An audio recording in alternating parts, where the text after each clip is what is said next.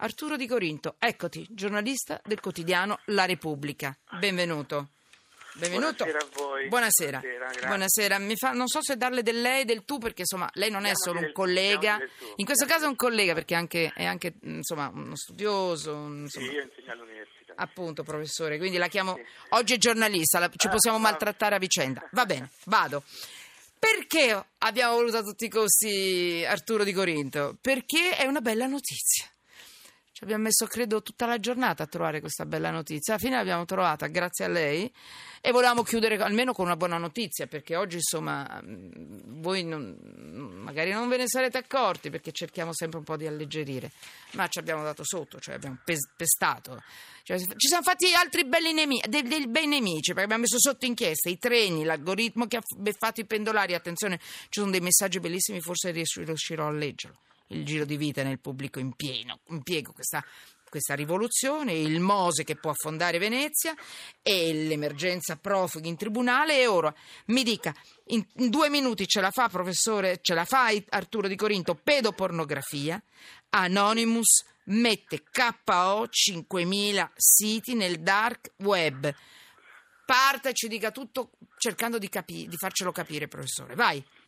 Allora, c'è un, un- gruppo di hacker eh, che si fanno chiamare Anonymous per indicare il loro, caro- il loro carattere anonimo, ma anche perché si rifanno a una tradizione di ribellione che è quella di un rivoluzionario del- del- dell'Ottocento, Guy Fawkes, che voleva dare fuoco al Parlamento inglese.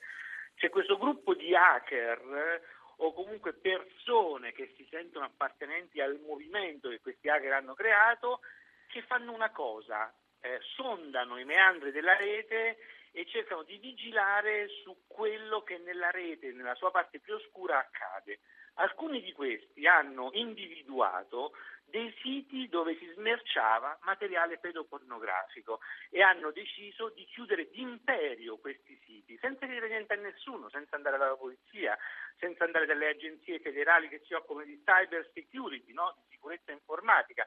Hanno, hanno attaccato questi siti, li hanno defacciati, si dice in gergo, cioè gli hanno cambiato la faccia, gli hanno cambiato l'aspetto e sopra la home page di questi siti nel web oscuro hanno scritto voi dite di essere contro la pedopornografia, ma il 50% del materiale che veicolate è fatto di immagini pedopornografiche di bambini e di adolescenti in pose scandalose, eccetera, e noi abbiamo deciso di chiudervi perché ci avete seccato. Questa non è libertà. Questo hanno fatto gli Anonymous. Beh, complimenti professore.